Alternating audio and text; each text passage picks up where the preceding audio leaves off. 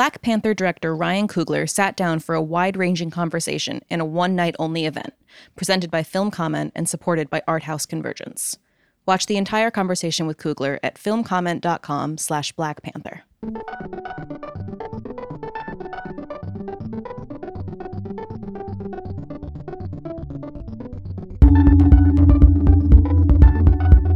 Welcome to the Film Comment Podcast.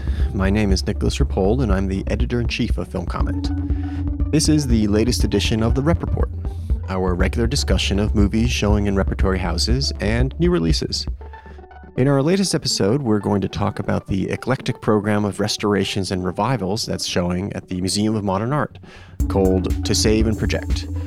Uh, we also give some love to the City Symphonies program coming up at Anthology Film Archives, plus a whole bunch of other goodies. And then in the second half of the program, we're going to turn to new releases and catch up with some older ones as well. Let's go to our conversation. Welcome to the Film Comment Podcast. I'm Nick Rapold, the editor in chief of Film Comment, and this is the latest edition of the Rep Report, the first edition of In the Year of Our Lord 2019. Uh, and I'm very pleased to be joined by my pals from Screen Slate, who know everything and anything and anything and everything about what's showing in New York and beyond. I'll let them introduce themselves. I'm Jon Dieringer, the founder and editor of Screen Slate. And Nellie Killian, board member at Screen Slate, a programmer and contributing editor at Film Comment. So we always start off by wondering what are we going to talk about, and then there are 500 zillion things to talk about. So it's always an embarrassment of riches. So I'll just start off the year by giving you know, just a general tribute to all the hardworking programmers out there.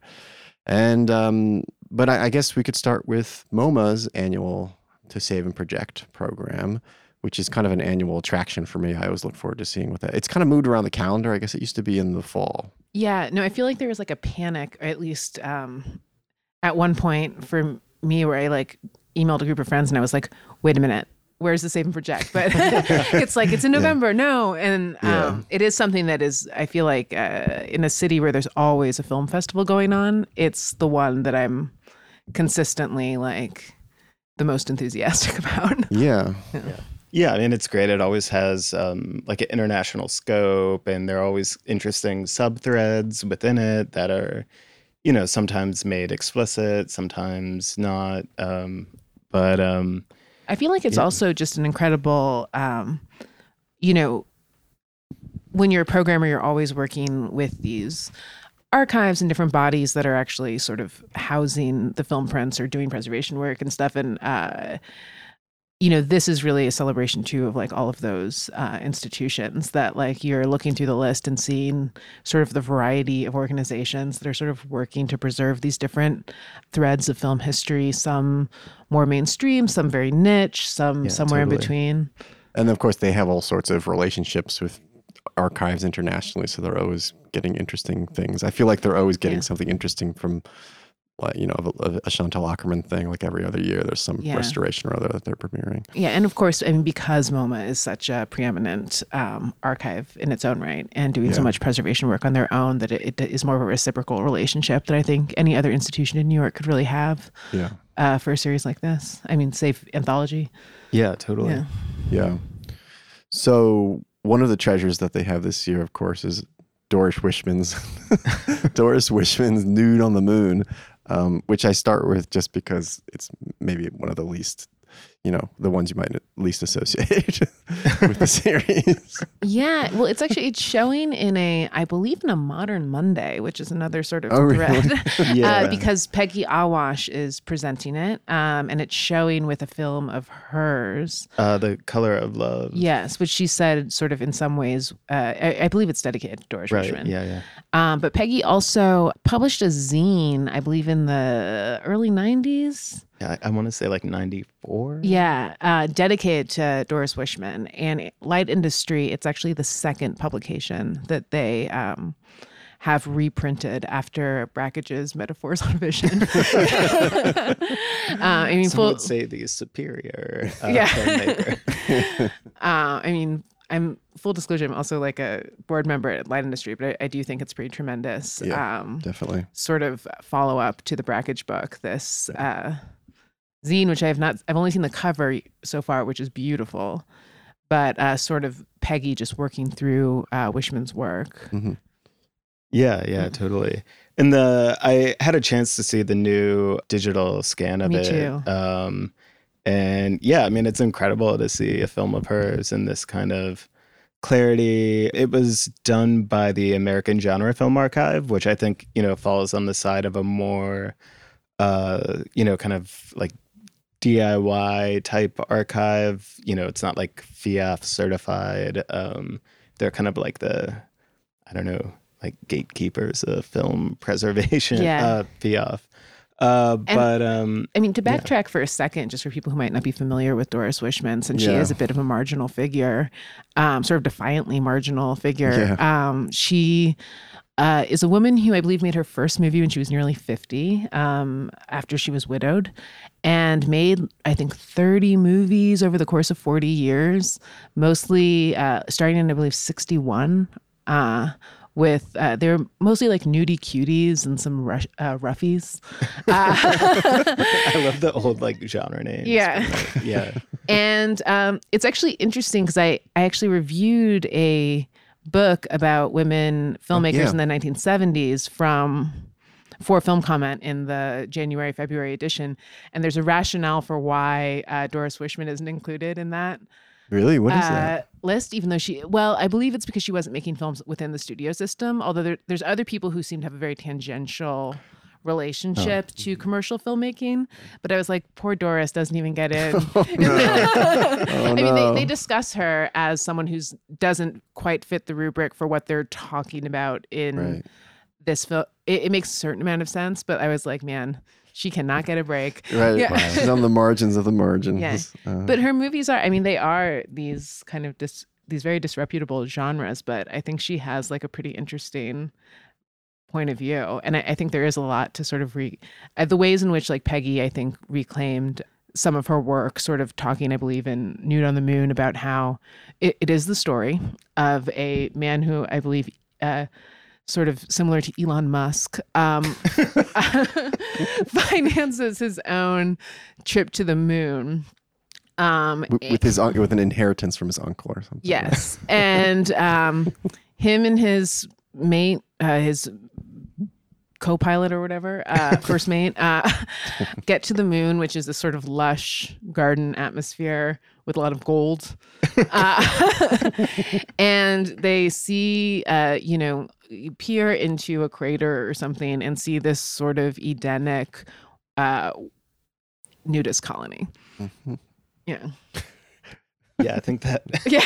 That's about it, really. Yeah, and That's then and then there's song. volleyball, I believe, and like a couple other things. Like once they're in the nudist world, but I think you know, similar to the ways that uh, I mean, I think it's like less of a.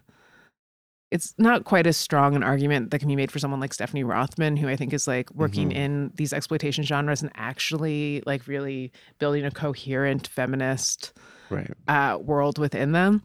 Uh, Peggy does sort of look at this Edenic world of naked women and sees like a, a real sort of statement by like a women director making a film like this, which I think is interesting. And I, I'm so excited to read the zine. Yeah, yeah. Yeah. And there's that scene early on in the film where the scientist is asking his secretary, like, you know, he's basically, I don't know, harassing her, like, you know, you keep staying so late typing, you know, like, what am I to make of that, that you're staying late here with me every night? She's like, I'm just like working on my typing. Yeah. I actually I was watching today. Um, so I used to work on New York Underground Film Festival, and I, I unfortunately missed this, but in 2002 they had Doris Wish. They did a retrospective of Doris Wishman's work, and she came to New York. No kidding.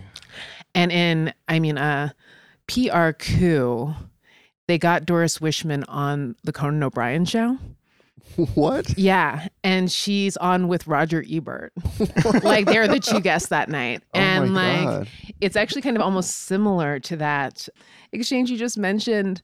You know, she's kind of holding court. She's already like in her late 80s, Uh-huh. and I think she's it's there. on YouTube. It's on Yeah, YouTube. I watched it on YouTube. She's promoting a film that she made again in her late 80s called Dildo Heaven, and and um, is sort of like you know she's being like feisty with Conan, and then at one point, uh, and then she starts ribbing Ebert for not um, listing any of her films as his best of the year.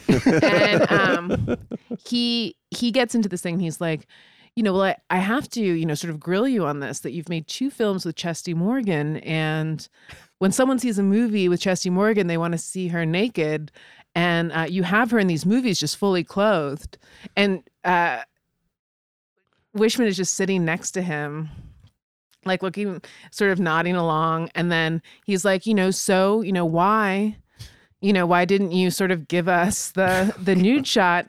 And she said i'm sorry to have frustrated you.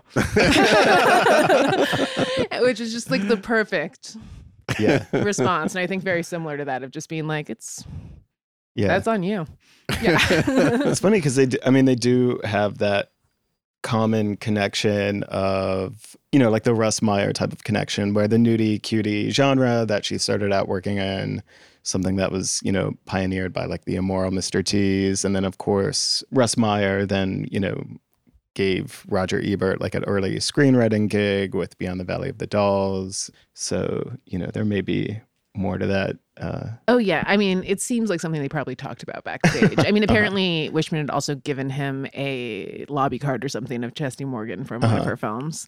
So yeah, yeah, it was. It, it, it's worth like looking up, especially if you're interested in just sort of seeing this woman who really. She also she blazed her own path in ways that I don't think she she had connections to the movie world, but she really just wanted to do it on her own terms. Huh. Yeah. Wow. Yeah. Well, so that's that's Yeah. that is a highlight of, Yeah. of MoMA's program. Yeah. There is also that other the restoration of uh American stories. What's the Chantal Akerman title? Um, Food, family, um, philosophy. Yeah. Which I Uh, think I saw in the series you programmed, right? Didn't you program? Yes, I did. Yeah. Yeah, That's where I, It's that's where I first saw it. But I'm missing. Yeah, it's well, it's Histoires d'Amérique my French. I, I didn't. I was like, isn't there an American title? Uh, but it's unusual even for Akerman. I think this movie, in some ways, yeah. so it was her first English language movie, um, and she's sort of in New York with uh, a number of sort of downtown actors, a lot of living theater people. Judith Malina's in it, Esther Balint's in it, um, and they're all kind of telling jokes and sort of stories of their immigration to Yeah. America. And you know, of course, Akerman has this sort of long-standing, lifelong interest in this sort of reclaiming histories that in some ways she didn't have as much access to because of the Holocaust and the ways in which her mother couldn't talk about what had happened and this sort of break in history, you know. Uh, and um, this is, it's kind of like this incredible sort of just bringing to life this entire history. And, you know, I think of American Jewishness specifically, um, Yeah. as opposed to sort of the European Jewishness that she um, was raised in that I, I think is really, really beautiful. Yeah. Um, and also, there's like a lot of interesting things. I think even with so much of it is joke telling, Yeah.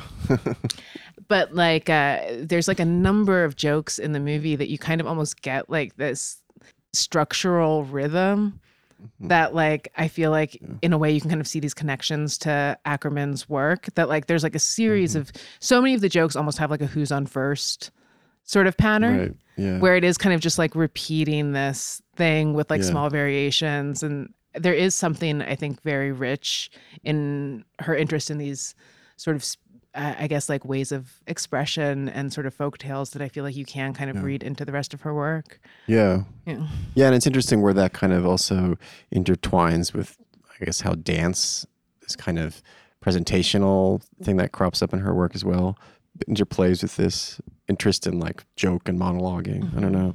yeah Yeah, that's so that one's in to save and project, and then I guess we might want to start talking about some other things, but also they just have a few films of um, Barbet Schroeder, um, including the Venerable W, which never got a release for some reason, which I was always puzzled by. So um, MoMA's giving it a week. Uh, that's the one about the genocidal monk in Myanmar, and it's it's I mean it's utterly terrifying because I guess to Western eyes maybe more just because you know monks being such a cliche of a certain like serenity or something or um, perspective on society, um, but here it's just a kind of a evil genius of you know, rabble rousing and, and, and rousing people's worst instincts. So it's, I mean, Uh, from what I understand, it's sort of that sort of religious um, fundamentalism is Right.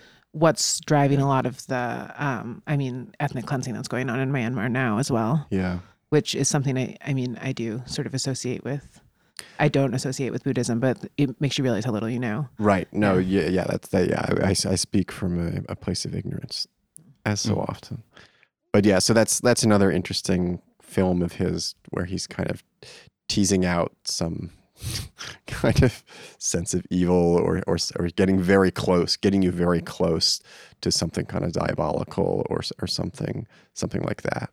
Um, they're also showing Koko a talking gorilla, though. Um, In which, memoriam. which- yes, in memoriam Never forget. um, which which I love because it starts with Koko looking at one of those click those things where you, I forget what they're called where, where you, you you get to click through different oh, little like a ViewMaster. a ViewMaster, yeah, and she, and she and she clicks clicks really really fast, but sometimes she stops and just and just stares at one thing, and they're like, Koko, look at this one. This is these are pictures of night, and then she goes click click click click, and then, and then she just stops for some of them. Yeah. Wow. Koko had one of my favorite sort of existential quotes when All Ball the cat died.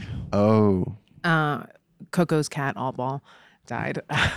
and they asked Koko if she thought All Ball was in heaven or something, or where did All Ball go when yeah. she died? And Koko said, comfortable hole, bye.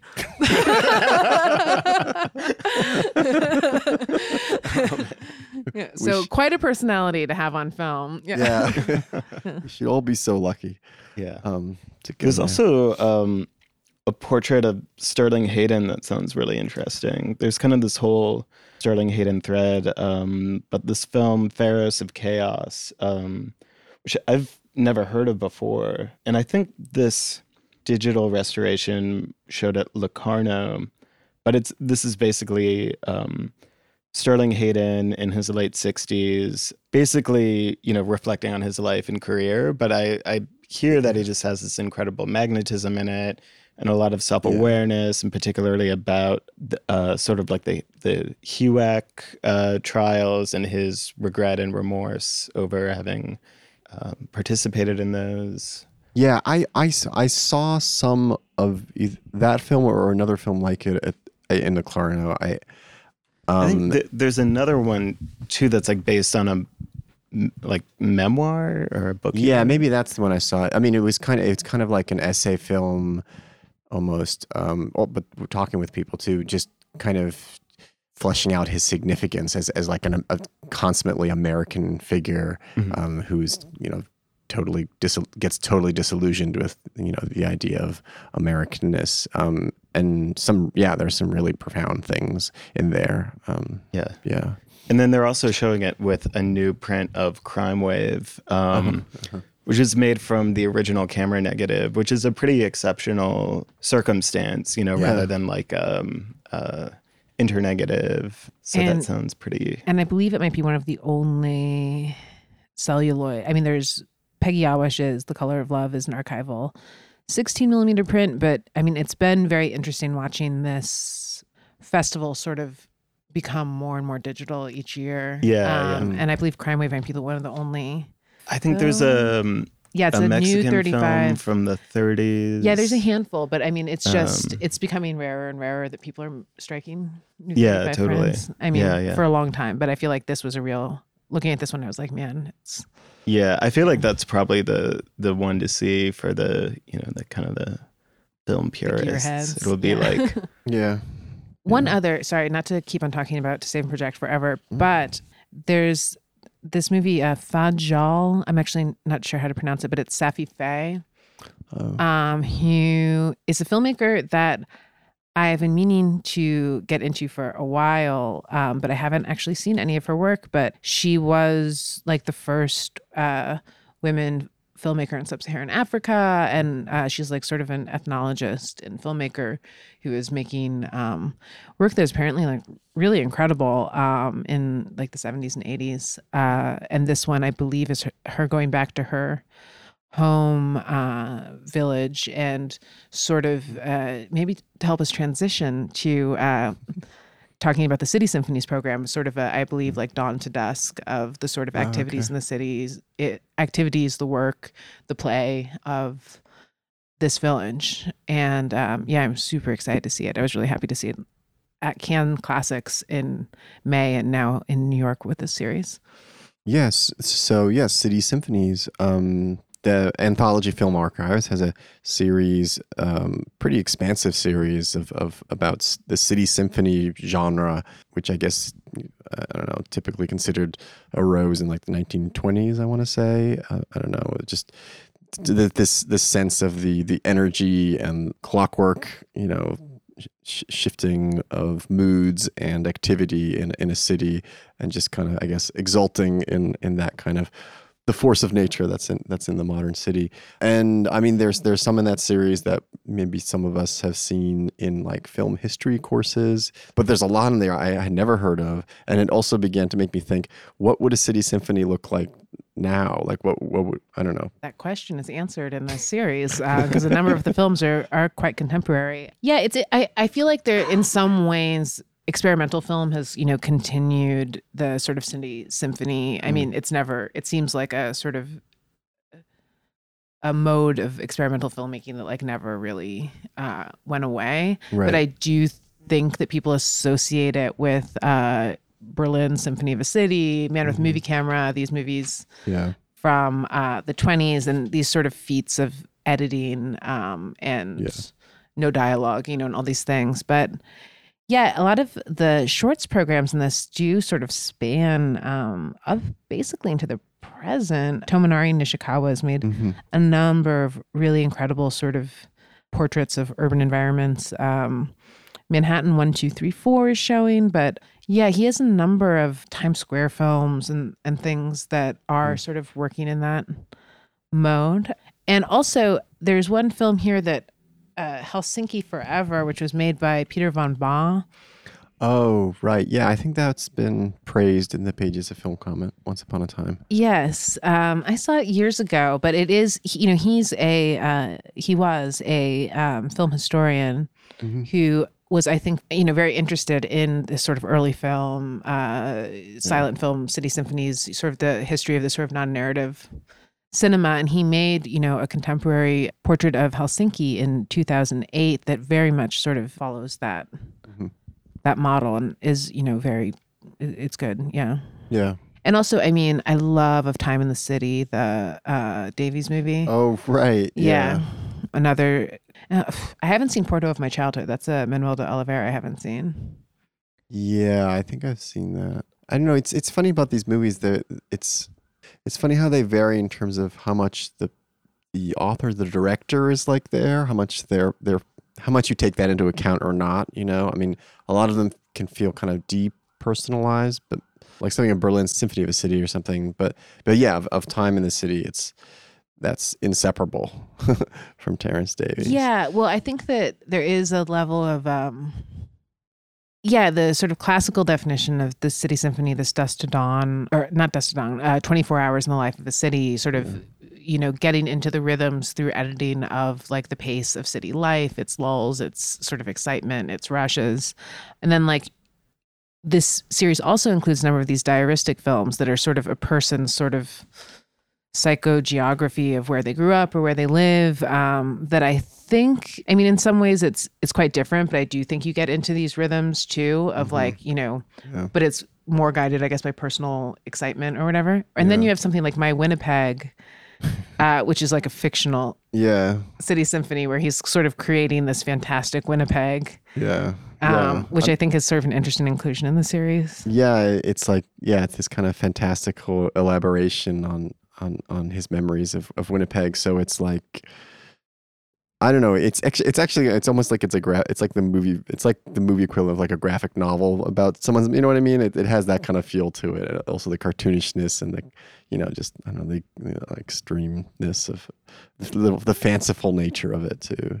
Yeah. Yeah, and again, sort of getting back to the distinction that I think it's really guided by his love for Winnipeg, Yeah. but like also like to the extent that he's creating uh his own projection of Winnipeg or something Yeah. onto the world, Yeah. which is Yeah, Definitely. definitely great. They also have um, early films by uh, Djibril Diop Mambéty, like Contras'City. Um, and this is, you know, the filmmaker did uh, Touki Bouki and Hyenas, uh, which I think themselves have like a very much, um, it's like a city symphony type quality to them. Mm-hmm. On that showing on 16 millimeter. So one of my favorite films that's kind of tucked away in the series is Manuel de Landa's "Harmful or Fatal If Swallowed," which is I think about as far from the you know traditional city symphony as you could get, and and I think that has you know in some of these films we see basically like uh like Robert Gardner you know going into you know India with his camera and this is kind of like a reverse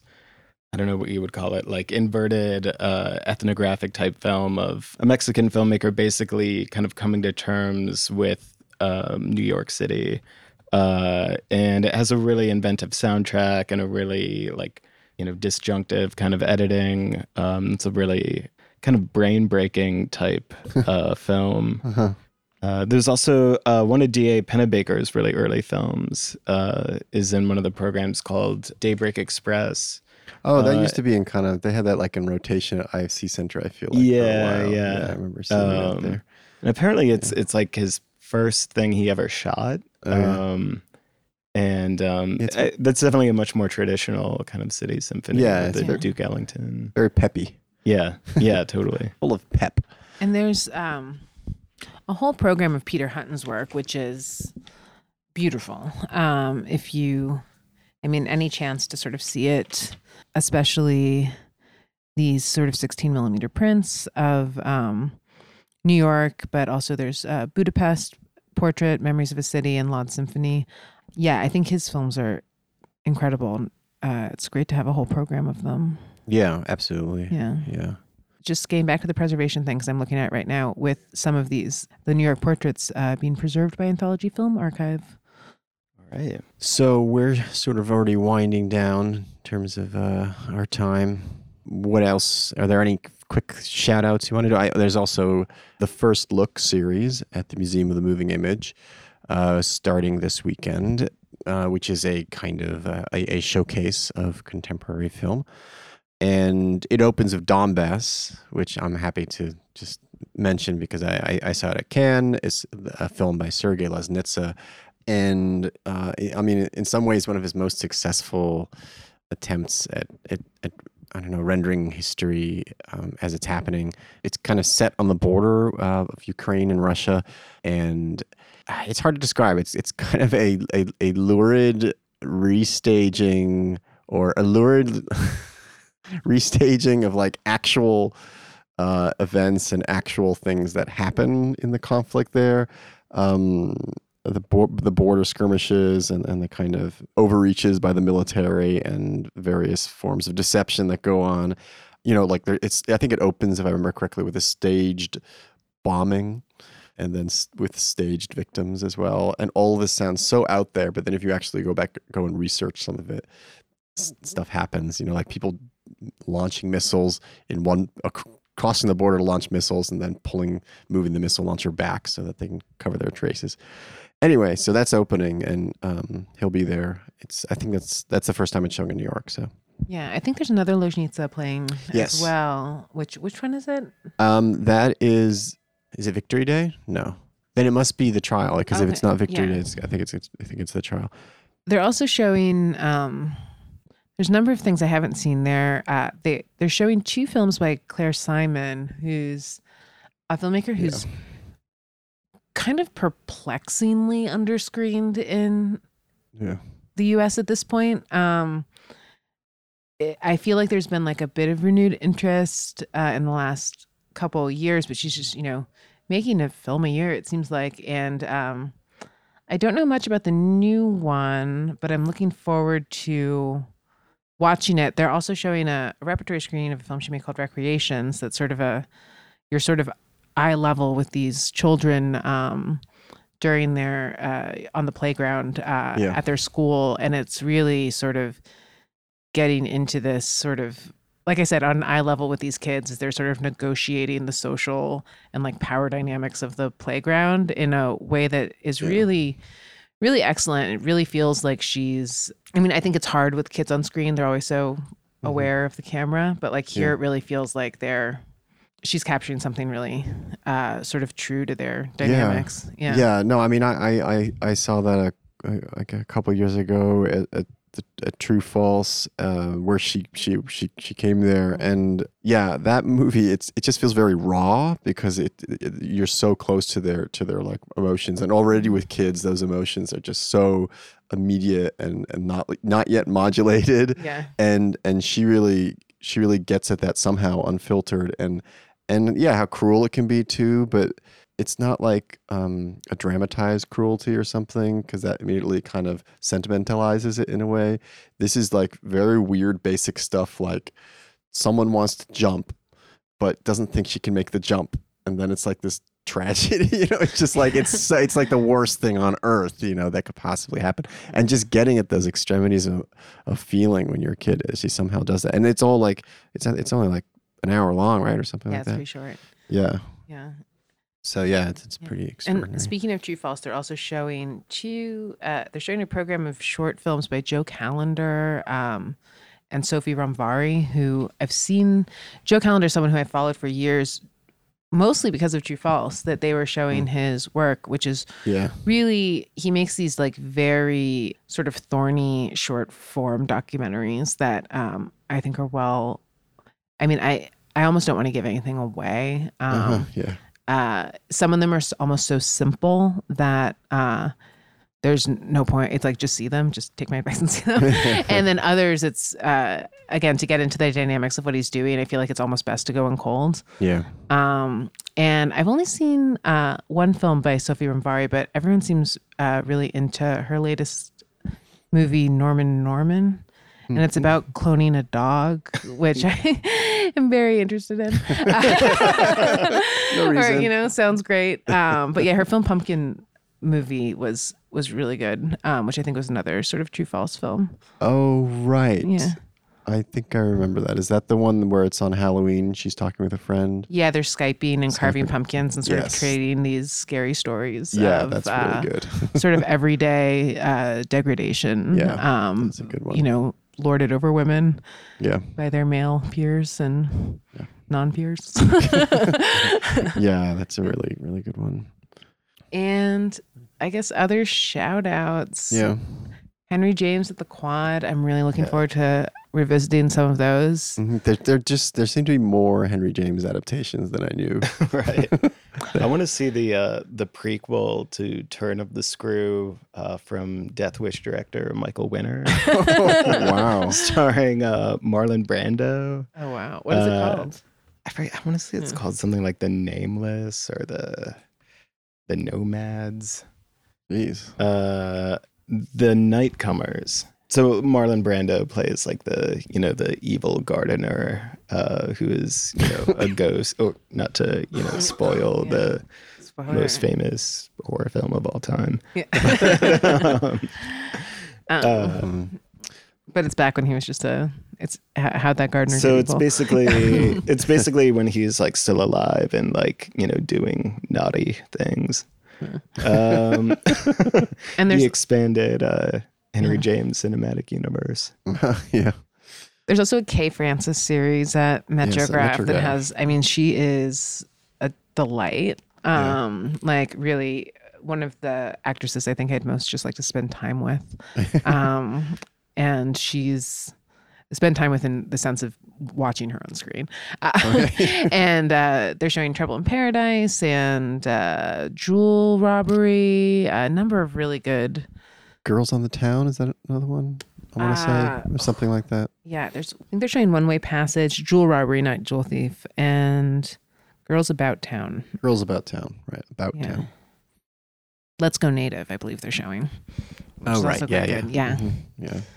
Yeah. And oh, also, I mean, Henry James is just the sort of lace curtain of respectability uh, over at the quad uh, Yeah. as they, I mean, I mean, if you can call Henry James that, but uh, yeah, uh, as they transition seamlessly between rated X and uh, I believe two sort of interconnected series about the adventures of Emmanuelle. Yeah. Uh, so they, did we talk about this already the last time? We did. That the, the We- rated X series. we talked about series. yeah. Yeah, Yeah. where the, all, all the all the movies that were rated X, Mm. like Midnight Cowboy, onto Women in Revolt, which I actually saw um, over the holiday Oh. break, Mm. which was a laugh riot. Um, and now they're. I mean, I honestly didn't know there was a demand to see all the Emmanuelle series. Maybe, films. maybe a few of them. Yeah. but- no, Um, I mean, I, I had no idea how much sort of was in the Emmanuelle expanded universe or Yeah, cinematic yeah. universe or whatever. Yeah. the ECU. Yeah, Yeah. I, I don't even know that they were made by the same company. I, I mean, I don't even know that that Emmanuelle was like a copyright. Like at a certain point, I think anyone could just make an Emmanuelle movie. Did um did the Film Society show the uh Borowczyk one? Um when- Well, we yeah, Oh, we, we did a yeah. retrospective. Yeah, so yeah, it would it would, it would have shown. I can't Yeah. remember if that No, I mean, I, I joke about the sort of um, freaks over at the quad, but I, I do appreciate it. I mean, all of these series are sort of chock a block with, you know, things that I want to see, but uh, it is pretty funny. they know their audience. Well, it's, been- it's a proud tradition, I guess, at, at the quad. Well, that seems as good a point as any to end on. on, a- Oh, on a- oh, I think it should be worth noted that the series runs alongside or uh Just Jaeckin, is that how you say Just Jaeckin retrospective Beyond Emmanuelle. Uh which takes place February first to the sixth. So there is in fact no, I knew there Uh, was two like sort of interrelated Emmanuelle yeah, uh okay. Yeah. Okay. things going on there. yeah. Oh, there's there's more than meets Oh the my eye. god. Well, that's a good degenerate note to end. I think. I, I guess we've kind of been looking forward to things more more than what we what we've seen because there's we're at the beginning of the year, so there's a lot to look forward to. Yeah. Thank you both, and we'll we'll meet again soon. Yeah. Cool. Thanks. In a very special live stream event that took place on November 27th, Black Panther director Ryan Coogler sat down with film comment editor in chief Nicolas Rapold for a wide ranging conversation. This one night only free screening and talk, presented by Film Comment and supported by Art House Convergence, offered audiences the chance to experience the acclaimed film on the big screen with their local communities. Watch the entire conversation with Coogler at filmcomment.com slash Black Panther. So, for this edition of the Rep Report, we find ourselves at a bit of a strange part of the year. Uh, there are a, number of less appealing films coming out, but there are also a lot of high profile films that are still making the rounds or coming out in wider release or getting awards or celebrating their having gotten awards, that sort of thing. Uh, there are also smaller films, and so I hope we'll talk a bit about some smaller films before uh, talking about the higher profile ones. And for this edition of the Rep Report, I'm quite pleased to be joined by a couple of colleagues of mine at the Film Society of Lincoln Center. I'm very pleased can join me. Uh, Maddie Whittle, I'm programming assistant at Film Society of Lincoln Center. Jordan Raup, digital marketing manager here at Film Society of Lincoln Center. I'm also the founder, editor in chief of the Film Stage. What I think we should do is talk about uh, some of the smaller releases. I know one of them would be State Like Sleep, uh, which is a, an indie film that is released uh, and that Maddie actually reviewed in our current issue. So, Maddie, this is actually a film that, uh, I, well, for one thing, I like the title. It's a very good title. It's a great title, and it does capture something of the film. I think um, it's a it's really a a sleepy film. It's it's kind of it's kind of a noir, but without the sort of vividness that you might associate with noirs. It's very somnolent. It's like it's a sleepwalking film in some ways. Yes, um, it's it's about a woman who is grieving the death of her husband, uh, who had died about a year before the movie starts, and sort of becomes wrapped up in uh, the mystery of his life and his last days, and and trying to learn about this man that it turns out she didn't know as well as she thought she did. Um, and it's got Michael Shannon in a great supporting role. The lead is Katherine Waterston, and she's fantastic. All of the performances are really lovely. Uh, but the movie, I alluded to this a bit in my review. It, I don't think it quite answered the questions that it set out to answer. um, and that can be fine. You know, when a movie leaves questions unanswered, but I think there was something about this film that never quite resolved itself for me. I think the movie wants to resolve and it just doesn't get there. And it, it's still, you know, uh, uh, the atmospherics are very strong and as I said the performances are very strong, but um it's so it's got it's got some good ingredients there. All right, so that's State Like Sleep. Um, I, I, the, and then the Heiresses was another movie. that- Yes, yeah. that one's coming out uh, a That's little an bit later. In, movie, right? yes, and it's it's uh, a bit later in January the release. Yeah, film forum. Film Forum. Yeah. Um, that played the festival circuit last last year, and that is a, a really beautiful film. Also, in some ways, a sleepy film, uh, but in a different register. It's less noir and more sort of family drama, um, but still feel in the same way as, as State Like Sleep. It's got a little bit of the feel of walking through a dream, and that one's about a late middle aged woman uh, who her life partner is imprisoned on fraud charges because they having financial difficulties it's a little bit unclear what exactly has gone down but some kind of shady accounting has landed her her wife in prison. And the protagonist uh, Chela has to sort of come into her own uh, as a result of being left behind. And it's I think it's really moving and in some ways it's, it's funny thinking about it in comparison with state like sleep there are certain similarities there now that i'm Right. now that i'm in, the, in retrospect putting Uh-huh. them side by side And I believe the lead actress won um, the Best Actress prize at Berlinale that's right last year too. Oh, no kidding. And Um, she's incredible and we we should be having a review of that shortly on the website. Spoiler alert for our website. Um, I I have a small film just to contribute to the pot of small films from the director of Hellaware. The movie is called Jobe'z World, uh, and Job is is spelled J O B E apostrophe Z. I'm I'm not sure how I ended up watching this movie exactly. Uh, I guess I was a little curious because I was amused by Hellaware, uh, which was a kind of art world satire. Jobe'z World is about a uh, kind of a just roller rollerblading drug dealer uh, who shares like a, a, a basement apartment with a club kid, I guess. And it's basically mostly consists of him going around town and having a depressed monologue with himself.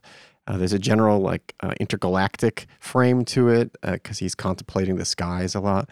Um, and he's played by an actor who has a, a, a strange but kind of absorbing affect, um, just constantly seeming beleaguered. Um, and and uh, yeah, he goes to this B movie actor and brings him a fix, and they have a conversation, and s things happen. Um, which I guess sort of happens in Hellaware as well. They have like a fake celebrity. I mean, there's an idea of fake celebrity in, in that movie as well, which is always weird when movies do that when they like make up a star. Yeah, so that's that's Jobe'z world. Um, I don't know that I can say much more about it, but it was it was funny. I mean, it's very short. Yeah, what, what kind of release is it getting a modest one, I think, but it, it is coming out. It has a has a publicist. So yeah, if if you want to have want to have somebody else to consider besides Aquaman or something, you can watch Jobe'z World. There, I inadvertently created a pull quote for the movie.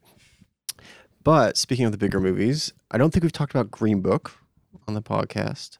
Maybe we have, but Green Book is a movie. It has been confirmed as such with awards wins and things. Jordan, tell us tell it to us straight. What what did you think of Green Book? Yeah. So um, before this movie came out, it kind of was positioned as you know Peter Farrelly's big drama, and um, you know it won at TIFF the top award there. And, and as it head into the season, um, you know people were kind of excited at the prospect of him kind of going into new territory. And you know after seeing it, I think it kind of completely fails on that aspect, but it does I think work on a very basic level as a kind of ridiculous comedy. Um, these are all, I mean, if you probably know the story by now if, if you're listening or paying attention to Twitter and, and the various uh, um, fires that they've put themselves into, uh, everyone involved in the production, it seems like. But um, yeah, it tells the um, purported to be true story of um, Tony Lip, this kind of very brash uh, Italian guy from the Bronx, I believe, who links up with Don Shirley, a very high class artist uh, who is, you know, hang out with the likes of the president and other things like that. And uh, he must protect him on this road trip down south. Um, and this is in the um, 60s or 50s, uh, I believe, that era where it's kind of dangerous for a black artist to be going in this treacherous um, area. Yeah, that was one of the most interesting things about me was learning about the Green Book, which I was Mhm. not really familiar about. This kind of, you know, rough guide to the segregated South uh, for for black for I guess travelers of color generally. Which I don't know, just that fact alone was such a, I mean, just necessarily practical, but yeah, just deeply saddening reality that that a guide like that um, had kind of only exist. gets brought up in the movie like at the beginning and then never Yeah. really discussed that much. It's true, yeah. I guess, which is kind of a nice little encapsulation of the movie. Yeah. just kind of using an interesting It- history for its purposes. Yeah, any anytime and Yeah. it gets more dramatic, it feels like Peter Farrelly's tendencies as a comedic director kind of come in where he just every scene is meant to please you to kind of Mm-hmm. if there's any sort of danger, it's kind of wrapped up in the next ten to thirty seconds, and Yeah. there's and and especially by the end where it just everything is completely sugar coated. Um, Yeah. But I did get some pleasure just out of this Viggo Mortensen who just kind of completely transforms for the role and just is yeah. shoving, you know, uh, full pizzas into his mouth and uh, every other kind of food you could imagine. And uh, Yeah, I- that's that's. I mean, it's weird because I, I I wrote a short review of it. I guess kind of I don't know, cluelessly that where I just thought, you know, I said it was funny. I mean, now I could possibly be shot for Yeah. doing that. Um, so, but what can I say? I mean, it was a funny little, you know, um, odd couple routine, you know, yeah. basically, um, which is nothing new, but it was still kind of funny. But of course, I know now that it's a reprehensible film. Yeah. But uh, that, that, but I mean, uh, it still it appeals to a lot of people. And and Tony Lip, he was on The Sopranos, right? yeah, and Goodfellas. And Goodfellas. Um, yeah. yeah, Yeah. he had a little career in Yeah. late stage. which is kind of at odds a bit uh, with the a bit of the like backstory to, to the film that he's like oh this is the story you know of, of you know uh, kind of a naive guy who liked to chum around with people it's like no actually you know you know he had a you know significant acting career afterwards um yeah so that's green book and then i think we've each seen maybe a movie another movie that we could talk about i've seen vice Mhm. I've seen Jordan. Welcome to Marwen, Welcome which to is Marwen. technically a small release now, if, as has been ripped out of all theaters that is playing it. has that has that that's come to pass Um, it's Yeah. I saw one of the last showings here in, in New York City. Actually, way. one of like the last. Uh, I think it's playing at 12 p.m. Like one of those noon showings every day Oh, up here, here at. Lincoln Square. Huh. And so yeah, it was me and about and a few others in the theater. But- Now, our, our weekly reviewer, uh, Mike Strago, was a fan of Welcome to Marwen. As was Nick Pinkerton, who's another Yes, regular. it's He wrote an excellent piece on it. Yes, I, Uh, I will fall into that camp as well. I was quite a big fan. Um, yeah, I mean, it's just just this very peculiar, strange film. Like he, I, I really been, have enjoyed Zemeckis' last few forays into um, kind of taking the stuff we learned with mocap and kind of in, the walk. You know, it really there's a that's a huge visual effects film, and Allied has things like that. Flight obviously has the centerpiece um, set piece Yeah. there, but um, with this movie, he really, I mean, half of it is him exploring this uh, visual effects landscape and then mixing it with CG pretty seamlessly. Um, and I think it just works. It's a very strange film because just the basic story. It's based on the documentary, or based on the story with Mark Hogancamp, which was also adapted into a documentary. Um, Marwen Marwen Call. Call, Marwen yes. Call, Um, and it's about this um, upstate New York veteran who um, pretty much gets the life beat out of him, almost you know to death. Um, and um, after after he was in the war, um, and then this is about his kind of recovery process. And he kind of, as a catharsis, he creates this village called Marwencol uh, that is these dolls that he kind of uses as counterparts in his real life um, and stages them in various World War II scenarios. Um, so that's just kind of peculiar from the get go. But Zemeckis actually adds this other layer of strangeness to it. There's a whole sequence where he, he kind of um, brings things in his own filmography. So there's a sequence that almost recreates Back to the Future, uh, which is very, very strange. And there's this whole other layer where. Um, you know, Mark Hogancamp has these people in his real life, and it's this. There's this kind of this dialect going on where you know he's making these dolls of them, but that's not who they are in their real life. And sometimes they question him, like, "You're doing these things to these dolls, but not to me." And and it's kind of this weird dialogue where Zemeckis his whole career, you know, he has actors, actresses, he's putting them in situations that um, that obviously are, are fabricated, and you're yeah. kind of wondering what you know what he was trying to get out of that um, in this film if he's trying to say something about that yeah. with his own life. So there's this kind of meta, you know, aspect to the movie that I really enjoyed. But on the whole, it's kind of this the motion of it works. I think um, it's definitely not, you know, Universal marketed it as the most original film of the year, which is kind of a slogan people use when they don't know how to describe a movie. Uh-huh. um, right. Yeah. And yeah, it kind of comes across. There's not like a interesting hook to it. You just kind of have to go and kind of buy into what Zemeckis is putting out there. But um, I found it pretty fascinating and moving, and it'll probably be on VOD very soon. Yeah. I mean, when you think about how is it that stranger than a lot of stuff that gets yeah. released, you know, I mean, I mean, how is it stranger than, you know, any number of superhero movies that have these insane plots, fundamentally insane plots. I don't know. That's true. Yeah, I guess there's this human level here where that's kind of missing from a lot of superhero movies. So he's he is trying to do like a drama, like yeah. like and then it kind of there's these lavish sequences that are just extremely strange, you know, that uh yeah. that uh, with these dolls that then come into, you know, uh, mocap. So wait, if, if I understand you correctly, the the reason it's weird for them to market is because it has human elements. I think and and mixed in with this other layer, this other, this no, other no, no, fantasy universe. Um, yeah. so they no longer know how to market a movie uh, in which there are human elements mixed with fantasy elements. But anyway, well, I still haven't seen it. I guess I better see it soon, like today. like today.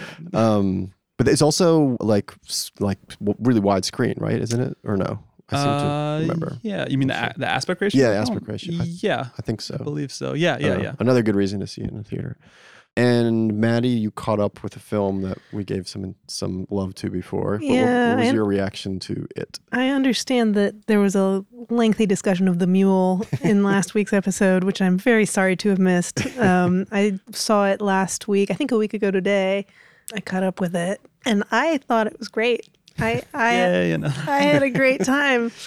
Uh, I you know I, I think I tweeted that Clint Eastwood is our most politically coherent mainstream filmmaker, which, you know, his politics I don't happen to agree with and frequently find verging on abhorrent, but mm-hmm. He tells a mean story and he gives a fantastic performance in this movie. And it's a beautifully constructed narrative that just really sweeps you up in it and uh, yeah.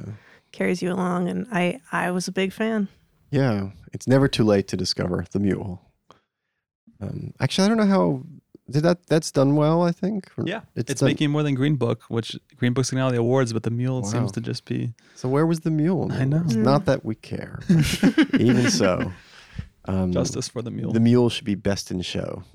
Um, that was a equine joke. Um, and then Vice is something. I guess I had seen Vice. Um, I'm the only one who's seen Vice, right? Yes both of you have been spared having to see Vice. I was interested, and then I kind of saw the critical response, and I yeah, yeah. I was very excited for it. Yeah. yeah, yeah. I mean, I, I don't know. I guess so. Adam McKay directed The Big Short before this. Um, you know about like financial meltdowns, and that was very much a kind of I don't know, a bit of a fragmentary film in a way. Just, but I kind of gave him the benefit of the doubt this is a film where I just really feel like he's he hasn't really he, hasn't really learned how to direct a sequence somehow or a series of sequences in a film. It's I mean it's basically a I'll call it a biopic of of you know of uh, Dick Cheney starting from I don't know more or less high school or, or so and then going up to you know relatively recently Bush administration. But it's it's it's just it's largely just a you know impersonation act uh, with Christian Bale, just who isn't really given any kind of soul. I mean, I guess he doesn't have a soul technically, but doesn't really give a soul to, to, to the person he's playing. And the movie itself is just, it just feels like it's a series of bits in a way, uh, a series of moments. And the, you know, he has a framing device that feels like a crutch, which is this guy that has some connection to, um, to Cheney, who you know, is narrating the story and they have seen cutaways to him narrating it at various points in his life.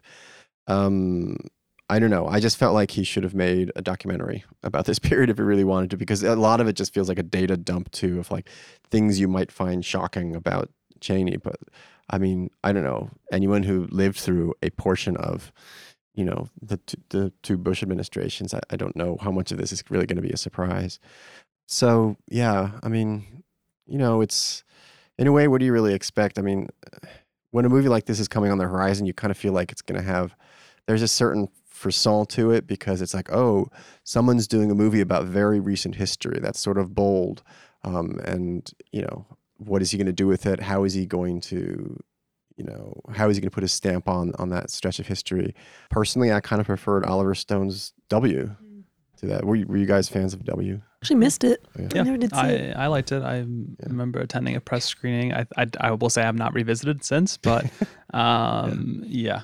I mean, it, it took it. a- It didn't wasn't as comedic, right? If I recall, as there was obviously like Yeah. the comedic casting a little bit with Josh Brolin kind of cheekily playing him. It seemed a little bit. Yeah, I mean, there was a there was sort of a goofy streak to it, or just kind of a, I don't know. Yeah, just I would just say goofy. Maybe not even always comedic. Yeah, streak yeah. to it. Yeah, which seems seemed true to him, and yeah, I don't know. At least it seemed to be at least telling a story. I remember, like you know, Yeah. it, it didn't seem a like a comedy sketch, uh, a series of comedy sketches would kind of. Yeah, seem- I mean, Vice isn't even that always that that funny. It's it's um, I don't know, and and I, there's just always this. There's a smugness to it, you know, which is supposed to be Cheney's smugness, but I just for me just comes across as McKay's kind of smugness about you know his his moral superiority to his subject. It's like okay, I get it, and you know, good for you. Um, um, and then there's just like this thudding like heart heart metaphor that, that he uses, which is just like you know whatever. So I don't know. Vice, yeah, not really worth it. I mean, you know, pretty good title though. That leaves us what? What's left? Is there anything? Oh man, Mm. Um, no. I never. I still haven't seen Spider Verse. I know. Sorry, everyone. Beale, Beale Street is slowly expanding. People should go Oh, see that. yeah, Oh out. yeah, that's good news. Supposedly Okay. it's nationwide. I don't know when you're listening, but January 11th is Friday. Very so good. go see that because it deserves a lot more attention than it's getting. Yeah, don't Yeah. It's a it. beautiful movie. Flexing, yeah. Maddie, you're a fan of Beale Street. I am, Yeah. yeah. I, uh, I I'd like to revisit it because I um, saw it way back in September, I guess, and have you know had sort my my reaction to it has sort of grown and changed over the ensuing months, and I uh, now that it's having its wide release, I'd kind of like to go back and see, Yeah. you know. But so I uh, check in with me next time. yes, indeed. Um, I don't know. It's just such a very basic level of craft. It's such a sum- sumptuous film. I mean, on, on uh, every level, every department, you know. And I just, yeah, it's very disappointing when it isn't isn't even carried along on that basis. Quite apart from all the other reasons you might uh, you might might admire it and praise it. So there's that. Um, now I'm just thinking about other movies that might just flag for people that are coming up. Uh, the Wild Pear Tree. It'll will be coming out at the end of the month.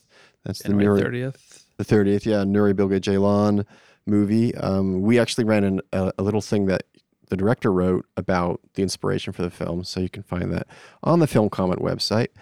Um, I think Girl also comes out, Yep, This- January 18th this on? Netflix. uh, or should I say, the controversial French film Girl. No, Yeah, she's he's Bel- Belgian. Belgian, I believe. Another yes, Belgian. Yes. Belgian. Lukas Um, Dhont. Yes. yeah, we have a somewhat somewhat scathing Mm-hmm. review of that by Nick Davis in our current is, is, um, issue. Yeah. Um, and the film comment cover feature, the image book, opens Oh. January 25th. Very yes, good point. Yes. How could I forget? It's a gorgeous cover. It, it, it's a lovely, lovely cover, courtesy of our, our wonderful designer, Kevin Fisher. So pick it up. Yeah, the image book, which is, where was that on the awards? Oh, I guess it comes out this year, but, uh, but Get ready, Oscars 2020. Get ready, Oscars 2020. Um, we want to see Godard on a, on a, uh, little uh, cell phone held aloft, um, which is how he made his appearance at the Cannes Film Festival press conference. But that's that's all that comes to mind. And anyone want to have any last licks about things they've seen? Spider Verse, Jordan, you liked quite a bit. Yeah. right? yeah, yeah. Like most Phil Lord, Chris Miller things, it's a very, very entertaining first watch, and I'm not dying to revisit it. Uh, It's Uh-huh. kind of exhausting, but it is, in terms of a superhero film, it kind of does uh, things that you're wondering why hasn't this been done in the last 10 years? Like, it, it definitely reinvents the wheel in some ways. In terms of, you know, formally speaking, I think the story wise, it's somewhat standard, but uh, definitely is very very well done. Speaking of Spider Verse, I will just chime in and say I very belatedly got caught up with Venom uh, this past weekend. Oh, well, tell us about Venom. And- I actually tried to get a director guest to talk about Venom who said he had seen it just before an event we had, but he wouldn't. I I loved it very much. Yes. I frankly can't understand all the hate. I thought it was really smart and fun and funny, and What's, Tom Hardy's brilliant in it. what's Venom about again? Uh, so Tom Hardy plays Eddie Brock, who is sort of a vice-like journalist, um, sort of like a, a guerrilla journalist, who, who's big on exposés and um, of sort of corporate malfeasance kind of thing.